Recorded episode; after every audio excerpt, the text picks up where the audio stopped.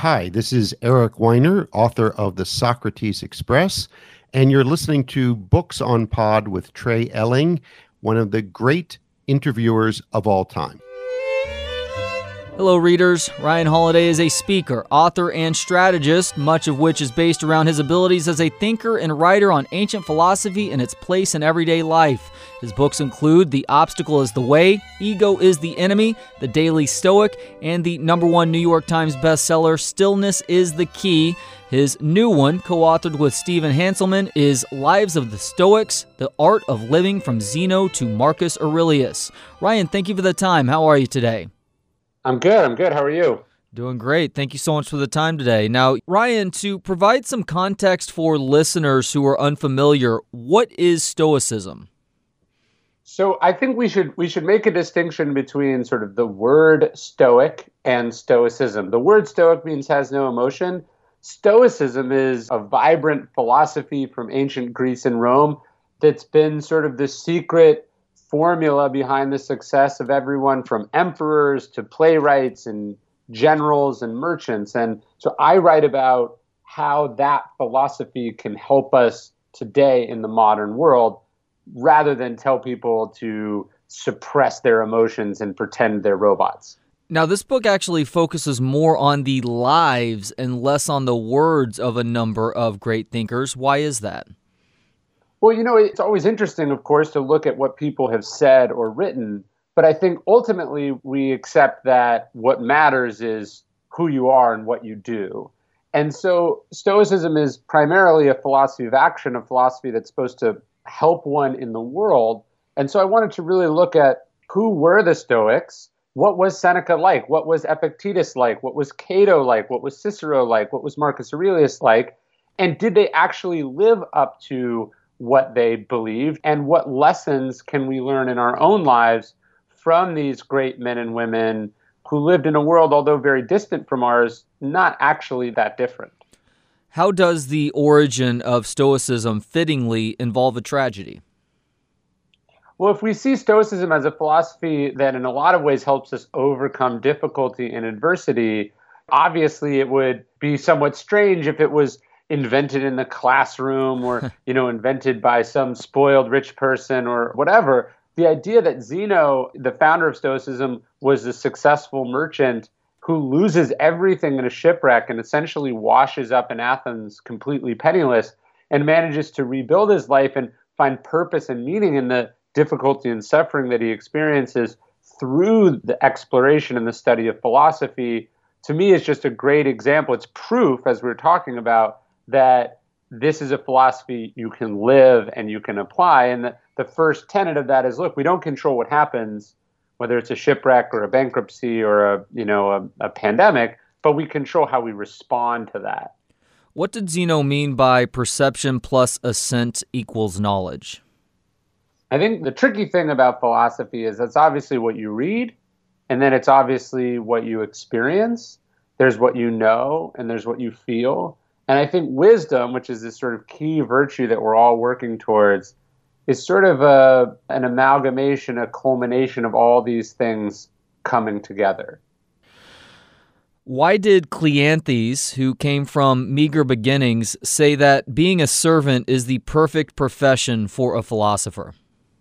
Well, his point was that if the pursuit of one's own self development and self improvement is a priority, to take on a busy career that consumes all your time and energy might not actually get you where you want to go. So professionally you might be very successful, but personally, you know, your life could be a mess. And so Cleanthes basically works as a manual laborer. He waters the gardens of the rich citizens of Athens but he loves this because it gives him the chance to study and practice and explore and discuss and ruminate on all these important ideas. So I'm not saying everyone should quit their job and become a janitor, but I am saying that oftentimes we say professional success is important, but what's really successful is happy family, dealing with my personal issues, so on and so forth. But then when you actually look at where we choose to direct the majority of our time, it's not at those things.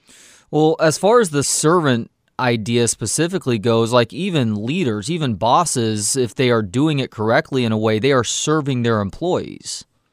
I think that's right. Yeah, the idea of a servant leadership, and certainly Marcus Aurelius, who becomes the most powerful man in the world, talks about over and over again that he doesn't own anything. He's not powerful. He works for the country. He works for the Senate. He even says this at one point to the Senate. He goes, Even the house I live in does not belong to me. So I do think the idea of being a servant leader is an important spin on that idea for sure. One of the first major disagreements among Stoics had to do with preconceived rules. How so?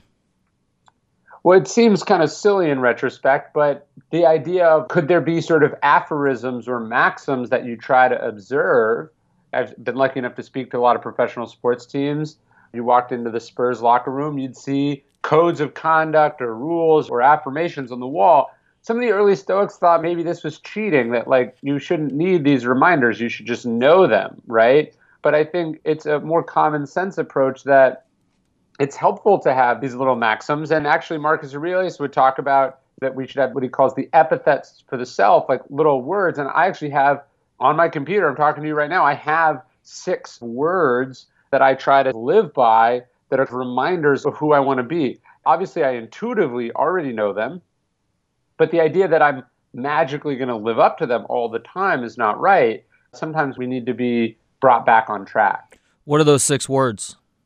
So I have honest, calm, fair, father, brave, generous, which is pretty similar to the four. Oh, and then I have the seventh word I have is still, which, you know, the idea of, of just sort of inner peace. But the Stoic virtues, I, I carry a coin in my pocket with the four Stoic virtues on them.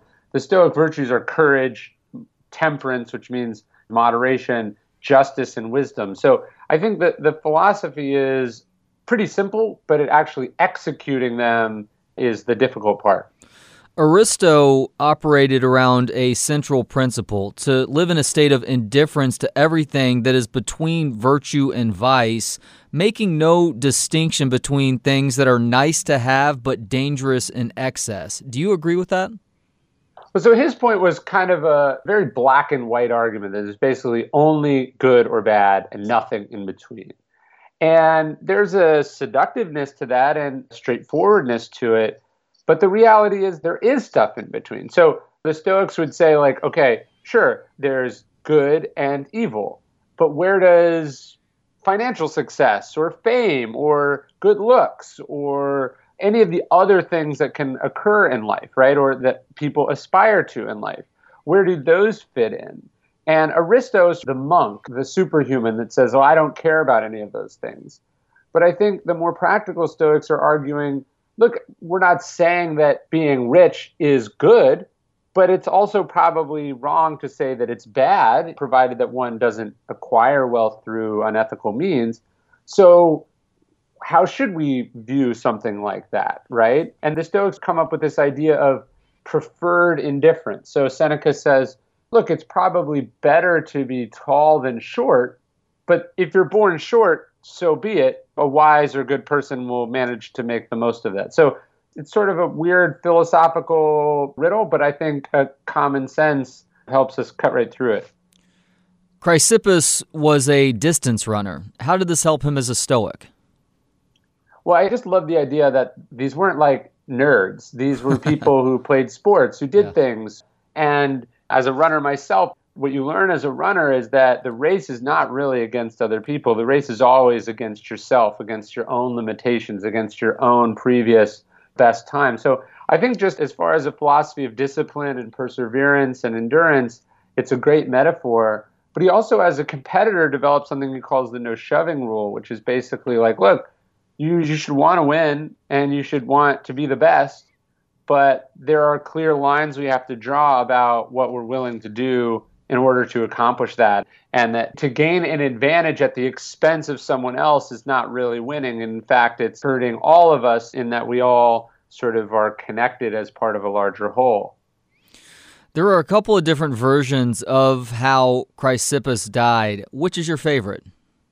Well, I mean, it's hard not to love the idea that this supposedly sort of dour, emotionless Stoic died of laughter. He was sitting on his front porch, and a donkey walked by and began to eat food out of his garden. And Chrysippus told this joke, and it's one of these sort of you had to be there jokes that I don't even understand. But the story is that he laughed so hard, he was so old, that, you know, he dies, maybe has a heart attack or I don't know what it is. But I just love the idea of a man literally dying of laughter. It's just a wonderful thing. If we could all only go out like that. Totally. Uh, why is Zeno of Tarsus evidence that being courageous doesn't necessarily involve doing something outwardly heroic? you know, if I was to draw a modern analogy, I think, you know, we live in these times of political polarization, extremism, and that's who everyone wants to be. They want to be the best, they want to be the furthest out, they want to be the one pioneering the new thing. But the reality is the system depends on the maintainers, it depends on the moderates, right? And Zeno of Tarsus is a moderate, unsung, ordinary leader of the Stoic school who helped shepherd it from the close of one era to another. He's like your Millard Fillmore, one of these other forgotten presidents that just does the job and is mostly forgotten by history. Not everyone needs to be Napoleon. Diogenes of Babylon, not to be confused with Diogenes the Cynic, who slept in barrels and masturbated in public, was the fifth leader of Stoa. Why had Rome banned philosophers when Diogenes visited from Athens in 155 BC? They believed that the philosophers were somehow going to corrupt the youth, were this transgressive, destabilizing force and so it's ironic that Stoicism would become so associated with Rome, and specifically with a man named Cato the Younger, whose great grandfather, who we refer to as Cato the Elder, was actually the one behind the ban of the Stoic philosophers. So just sort of a funny quirk of history, but you know, it's like so many things have been banned throughout history that in retrospect it makes no sense. But at one point, yeah, even philosophy was considered disruptive. The old corrupting the youth excuse is uh, also yes. a very common one when trying to do those sorts of things. But why was this trek so important that Diogenes of Babylon had taken to Rome? He not only brings Stoicism to Rome, but he's really bringing this Greek thinking to Rome. So Rome is this hard, scrappy, militaristic culture and Greece is the artistic, creative, philosophical culture. And it's really the merging of these two that creates what becomes the great Roman Empire. How did Antipater evolve the Stoic idea of family? Again, we think philosophy is like these abstract questions. Antipater saw the role of the philosophy teacher to instruct people how to find the right spouse and whether marriage was something important to think about, how one should raise their children, what our obligations as citizens and householders happen to be. So he just had this idea of marriage being more than a transaction, more than a legal arrangement. It was an opportunity really to apply philosophy to one of the most trying things that a human being can do, which is join their life with another person and then potentially create additional lives after that. Is that why he's credited for moving Stoics into more of a common sense direction? I think so. Yeah, he was just concerned with the practical, ethical questions of life. Okay, you're selling your house. What obligations do you have to disclose this or that to the buyer? He's really interested in all the dilemmas that we face as human beings, which again, I just love the idea of, you know, I'm selling my house. Do I have to tell them there's an issue with the pipes? It's like somebody listening could have had that exact same dilemma early this morning. We think that the world was so distant, but I mean, people are people and life is life. Hmm. What is the Stoic idea of oikeiosis and how relevant is this concept today? The Stoics believe that we have this affinity, this goodness in us that makes us part of a larger whole. Marcus Aurelius talks about that the purpose of life is to be a good person and to do good things for other people. The idea of the common good is a theme you just see throughout the Stoics. So, I mean, they would have been fascinated with the mask debate that we're having right now. The, hmm. the you can't tell me what to do versus the, well, what if you spread sickness to a chemotherapy patient or an elderly person? And, you know, if we all come together and we all sacrifice a little bit, then we can help all sorts of people. And some people find that to be deeply troubling, and other people are like, sign me up. And I think the Stoics were struggling with that even 2,500 years ago. Who was Scipio, and was he a friend or foe to the Stoics? Oh, huge friend. I mean, he's one of the most powerful men in the Roman Empire. He rules most of Greece on behalf of the empire. And he subsidized the Stoics. He let them meet in his houses. He hired them as his advisors. So he was really one of the first truly powerful Stoics to see the benefits of applying these principles and brings the early Stoics into the halls of power, so to speak. Panaetius saw life as a continual combat with others. How did he prepare himself for this constant battle? I don't think he meant that as a like it's me against you. I think he saw it as he has this metaphor of the philosopher as the boxer, the pancratist, which is sort of an early form of UFC in ancient Rome.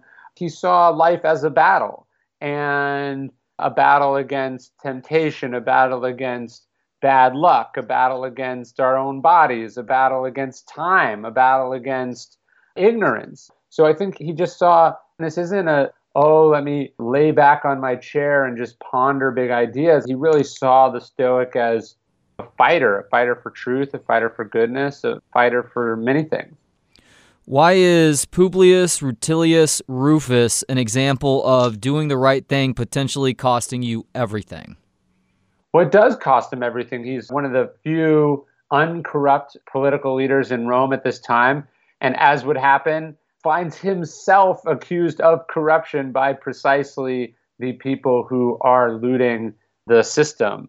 Sometimes a good person, just by nature of being good, is kind of an indictment against the other people around them. And so he finds himself brought up on these trumped up charges, but he never breaks. They exile him, and he just goes quietly back about his business and is sort of a monument for that unbreakable commitment to what's right, even though you know, it ends up costing him everything. Is there an example from your life where doing the right thing cost you something? Certainly, I was the director of marketing in American Apparel for a number of years, and sort of towards the end, as the company, the wheels come off the company, the CEO sort of loses his grip on things. I was involved in the effort to throw him out, and it was a horrendous experience. We often think, why don't people do the right thing? And the truth is, we don't often appreciate people when they're doing the right thing. So there were death threats and there was endless headaches and legal depositions and it was just a months long nightmare that ultimately wasn't even successful, right? But you have to sort of be able to go, here's what I think is the right decision. I'm going to make it, I'm going to stick with it, and I'm not going to let anyone bully me off of the stand that I've taken. And I think essentially what they were trying to do to Rutilius Rufus was to say, look, you can do this the easy way or we can do this the hard way. And if you do the easy way, we're going to give you stuff. But if you stick with the hard way, it's going to cost you and you're going to regret it. And he refused to play along with that. Damn shame about American Apparel. Still the best t shirt that I've ever worn. I know. My, I, I've got a few of them left, but they are on their last legs. Posidonius was wary of ambitious people. Why is that? And is there a line between ambition going from a positive to a negative? Well, let's go back to the American Apparel thing. I got to see up close a guy that was worth hundreds of millions of dollars, ran a huge company, was famous, surrounded by beautiful women, power and influence. I wouldn't have traded places with him for 10 times that, right? it was a miserable way of living, and it was ultimately, I think, kind of its own punishment. I don't think we have to make this political, but it'd be nice to be president. I don't think it'd be nice to live inside Donald Trump's brain. You know what I mean? yeah. uh, so the Stoics were, as observers of power, often up close and personal with these folks. And they really saw that sometimes the worst thing you could do to someone is to give them everything they thought they wanted. Cicero is not a Stoic. You state that very clearly at the start of the chapter bearing his name. So, why does he receive his own chapter in this book? Well, he was certainly fascinated with Stoicism. I mean, just in the way that I've written a number of books about Stoicism, that's really the role that Cicero plays. He writes about it all the time. And in fact, he's the source for much of what we know about the Stoics because he preserved so many of their classic works. But what's fascinating about him is that although he writes about it and thinks about it and does such an eloquent job talking about it, he can't really bring himself to believe it. And it gets him into trouble. And eventually, he has this opportunity to have been a great hero, but instead goes down in history as a vacillating coward. Yeah, Cicero usually did the right thing. I found that interesting, but it also came with this caveat that it was helping him out. He usually had something to gain from that good deed. Did he ever fall prey to serious corruption? Not corruption in the sense that he was rigging elections or taking bribes, but it, he amasses this enormous fortune by getting himself named in all these different people's wills. As Rome breaks out into a civil war, he goes, well, I'm going to sit back and I'll just side with whoever wins. And so it's not so much corruption as it is a lack of a strong moral compass or really the integrity that might have made making some hard decisions easier to make. I mean, they still would have been hard and they would have cost him, but he, it's like he just didn't have that backbone that we want from great leaders.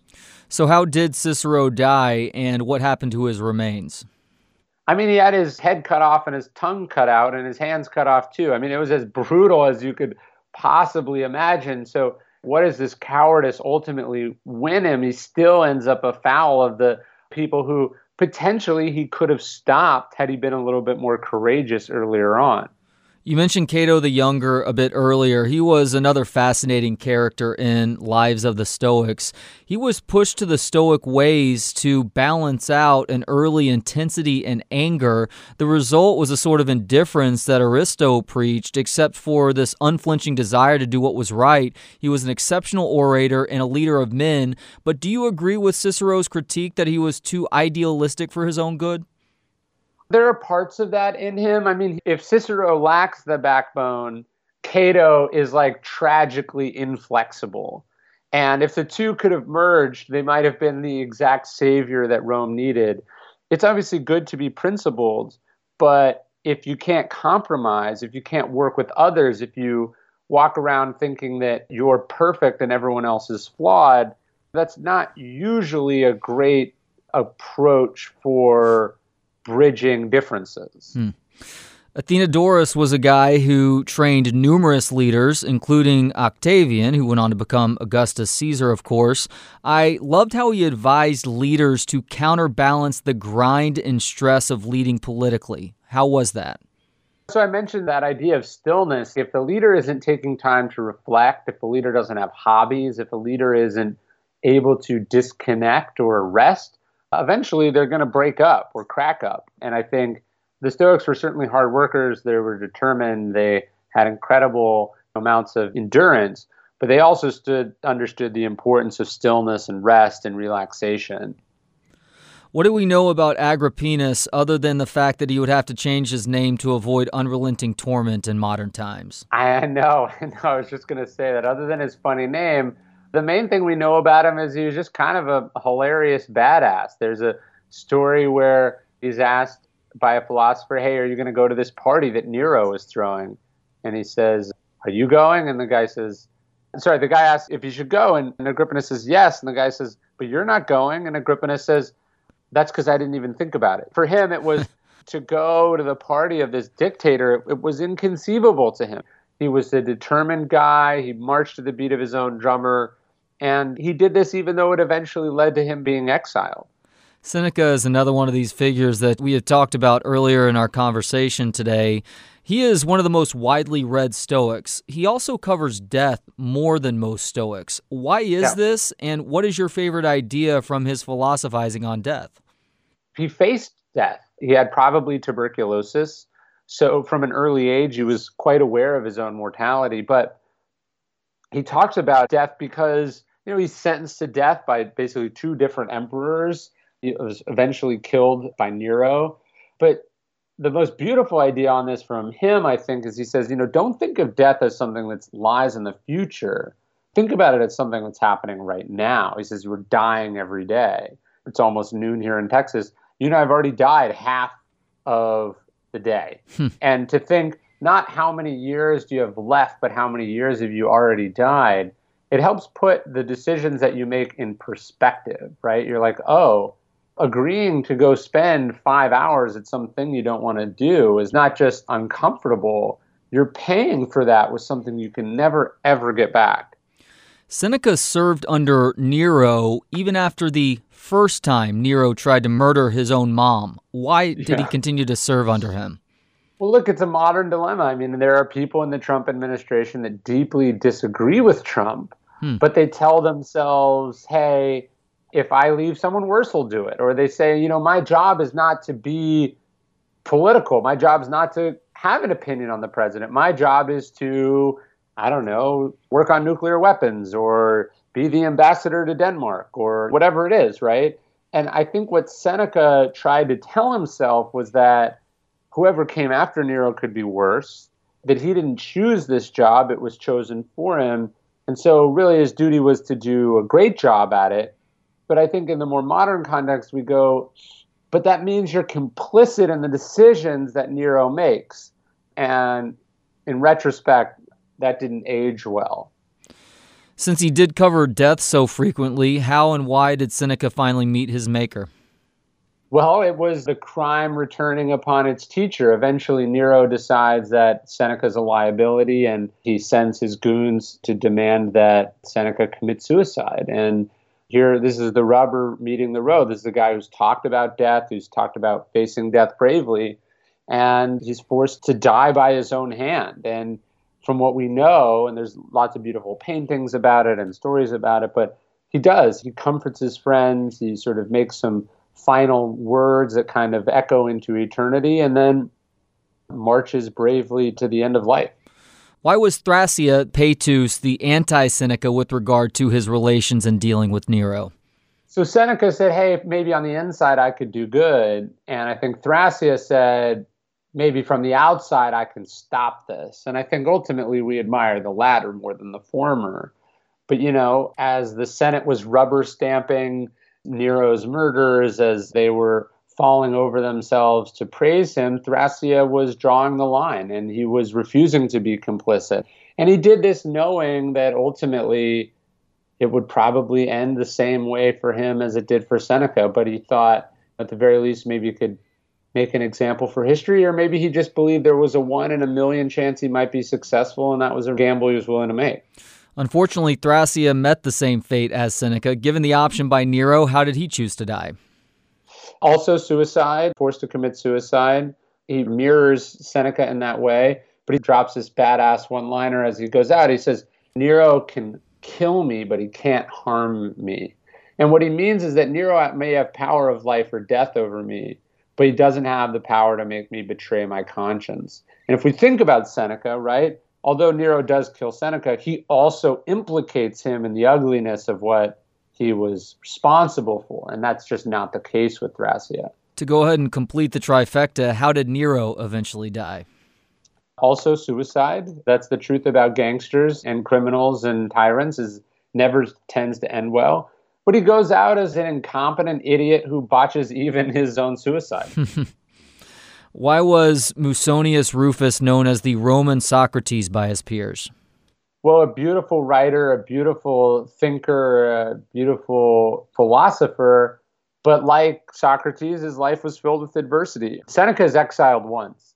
Musonius Rufus is exiled at least two times, possibly three times, and according to some sources, four different times. I mean, imagine you're told with a few days' notice you got to pack up all your stuff and leave, and you can never come back. And then years later, you're given a reprieve, you come back, you build your life back, and then boom, a tyrant does the same thing to you again. Just the sheer determination and unbreakableness of Musonius Rufus is one of the most impressive things about him. Why did Musonius consider the sign of a successful philosopher to be silence and not applause from his audience? Well, his point was that, uh, and this is something you, you always struggle with when you give talks, it's like you want to see people engaged and involved, but his point was that means you're probably operating on a pretty surface level. You know, it's like when you're really wowing the audience, they're too spellbound to give much in the way of response. And so his point was that the obligation of a teacher was to drop real wisdom on people, not to get the crowd riled up and entertain them. What was his most out there belief relative to 5th century Rome? Yeah, it doesn't seem so transgressive now, but he believed that women should be taught philosophy and that virtue didn't have anything to do with gender. And you know, that put him very much in the minority in, in ancient Rome. Was he similarly forward thinking on marriage? Yeah, I mean, he was. The Stoics tended to be pretty forward thinking on a lot of these social issues. I mean, they weren't perfect. They all owned slaves and believed that to the victors go the spoils and that foreigners were barbarians and things like that. But when they had the opportunity to really think about stuff, I think you see in their views on marriage, their views on ethics, their views on gender equality, and so forth, to be pretty progressive. How does one suffer and endure toward virtue, an ideal at the center of Musonius's teachings? Well, I think that the adversity that Musonius endures, it's not just like, oh, he was a great person and he endured this stuff. It was he became great through what he endured. And had he had an easier life, I'm not sure we'd be talking about him. Many Stoics wrote about freedom. Why did Epictetus come at this subject from a different perspective, and how was his philosophy on freedom unique as a result?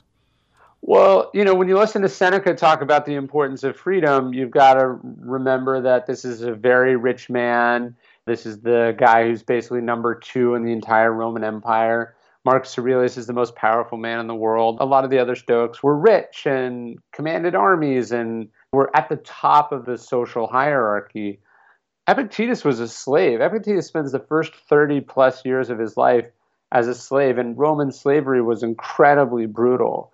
So he's having to find freedom inside literal captivity. It's like I can talk about freedom all I want, but if you heard someone who had endured solitary confinement talk about how you find freedom inside yourself, it would just have a greater impact. And that's really the perspective that Epictetus brought to philosophy. How did Epictetus say we should deal with situations outside of our control? Essentially, to be indifferent to them. You know, his point was you focus on what you control and you ignore the rest. Junius Rusticus became Marcus Aurelius's official tutor in Aurelius's mid 20s. What did Aurelius credit Junius for instilling in him? Well, first off, he's the one who introduces him to Epictetus. So Marcus Aurelius wouldn't have become the sort of Stoic philosopher king without him. But he learns so much from Rusticus. He learns one of my favorite things he says, I learned never to be satisfied just getting the gist of things, meaning that Rusticus really taught him to go deep in a subject, to understand it inside and out, to not be satisfied with surface level thinking. And I think that becomes part of the core of Marcus's greatness. What was Rusticus most known for? Well, unfortunately, as a judge, he oversees the trial of Justin Martyr, one of the early Christians who'd actually studied some Stoicism. So, you know, he's famous for sending this Christian off to his death. It was an opportunity that I think called for mercy, that called for understanding. And in failing to do that, again, we don't think the Stoics are perfect. He sort of shows us the importance of those things by what he didn't do. Aurelius was the first Stoic to lead the Roman Empire. He was named Emperor of Rome at the age of 40. Power tends to do strange things to people. How did becoming emperor affect Aurelius and why? What's interesting, both Marcus and Nero were chosen at a very young age to be groomed to become king. Both had philosophy teachers, both had a lot of talent, a lot of drive. And Nero is destroyed by becoming emperor, and Marcus Aurelius becomes great by it. You know, we have this idea that absolute power corrupts, absolutely. But in Marcus's case, he seems to be the exception to the rule. He's made better. I mean, the first thing Marcus does after he becomes emperor is name his stepbrother co emperor. I mean, have you ever heard of someone getting absolute power and then giving half of it away? I haven't. Unheard of for sure. And how did Aurelius respond like a Stoic when Rome's treasury was depleted by plague and endless wars?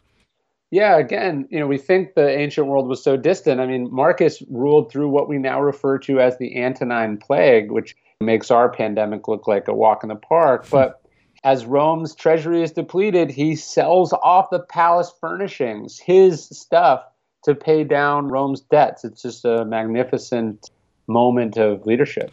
What was his overall philosophy on leadership? Well, he says, do the right thing, the rest doesn't matter. And I, I think that's a great rule. Where do you rank Meditations, of course, uh, written by Marcus Aurelius, among Stoic writings? And what do you love about that book? To me, it's the best. It's maybe the best philosophical work ever done because it there's no element of performing for the audience. This is just his private thoughts to himself.